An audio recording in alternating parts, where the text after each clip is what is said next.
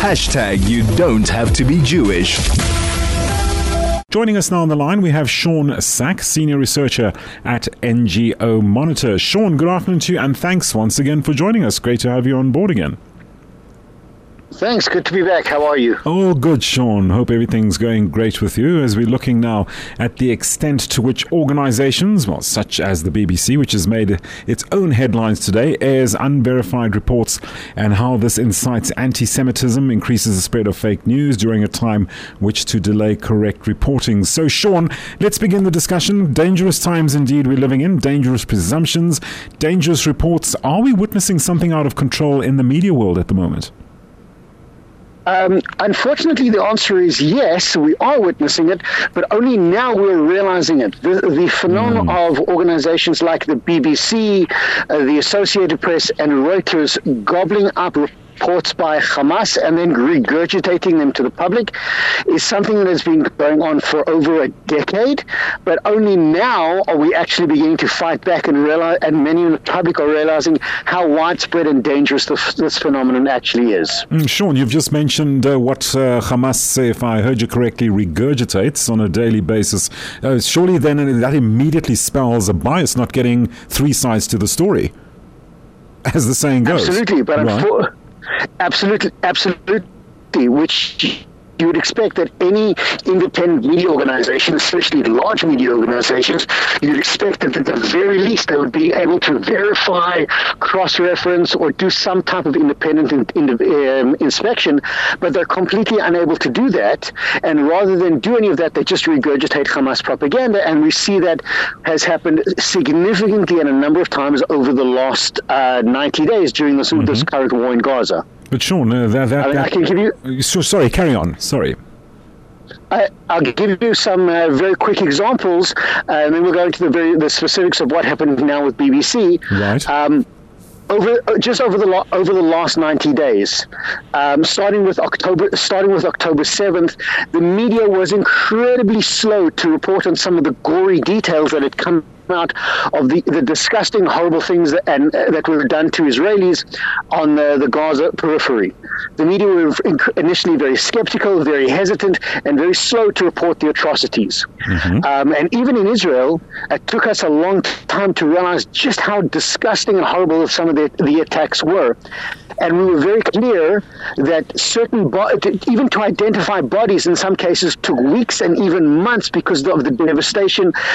People were burnt alive, horrible, terrible things, and the media was very slow to report on this.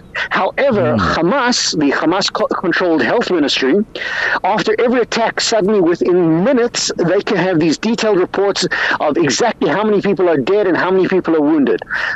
Um, and at the same time, they're then telling us, but there, there, there's no infrastructure, and the health ministries are, and the health departments are falling apart. Mm-hmm. So, which one is it? Is it that Gaza has no infrastructure and they can't control they can't tell us what's actually going on, but then how can they give us these incredibly accurate pictures? Yet in Israel, mm-hmm. where are very careful about uh, about the number of people killed and the details. There, it can take weeks or months for the truth to come out, um, and the media doesn't really care who's telling the truth from the Hamas side. Shaun, that that's quite a turn, uh, uh, shall we say? It, it's alarming for journalists to, you know, like uh, listen listen to us and us who are in the, in the world of broadcasting and, and media, where we have to adhere to and prescribe to, you know, principles of, uh, you know, accurate reporting, truthful reporting, and uh, from what you've just outlined now um, coming from esteemed uh, news platforms such as the BBC, Reuters, etc. Why all of a sudden is there this sudden negative focus on Israel and uh, the Jewish people? It, it, just flies in the face of the, of the rules of the ga- of this particular game of journalism. So the answer is it's not all of a sudden. It's been it's been around for many many years. It's just right. been subtle, and and as a whole, the um, from the pro from pro-Israel advocates in South Africa and around the world. It is Israel. We've just been very slow to call it out for what it is. Yes, and there's always been because of the uh, the situation in Gaza, the situation in the West Bank. But mm. here it's just now completely lost all proportion to the fact that we're finally fighting back and calling this bias out for what it is. Right. And it's a misrepresentation, a misrepresentation of the truth. And then we can't be surprised where you have sometimes blatant lies being published in the in the media, uncorroborated. The media that has to we then call it out. The media will then apologize, but the lies are always there, and then we can't be surprised where, uh, with all due respect, a government, a gullible government like uh, South Africa buys into all of this and says, well, it's not only the BBC that's reporting on us, and then they go and take Israel to The Hague. It, it's all part of the same infrastructure of people who are no longer interested in the truth, but are interested in a good story. Right. And the question begs: Okay, we're discussing Israel, the issue of Israel now. But if this if this continues unchecked, where to next? What next is going to fall prey to this kind of inaccurate reporting? Well, I think that is exactly what is happening now, where you're seeing what used to be called the legacy media, the very large media corporations, are com- are losing more and more of their their listeners, their viewers, um, and many people who are actually interested in real truth are moving to other platforms. And unfortunately, there, rather than being a source of better information, they're also a source of more conspiracy theories. Mm. Using X or uh, what used to be Twitter, even TikTok, these are places that offer alternative news because people no longer have faith in the media. Mm-hmm. The problem is, some cases, these, in some cases, these are even worse. Can you see this? Uh, uh, um, what's the word I'm looking for? Can you can you see this reducing at any point in time uh, going forward, or are we seeing something that's getting out of uh, control now?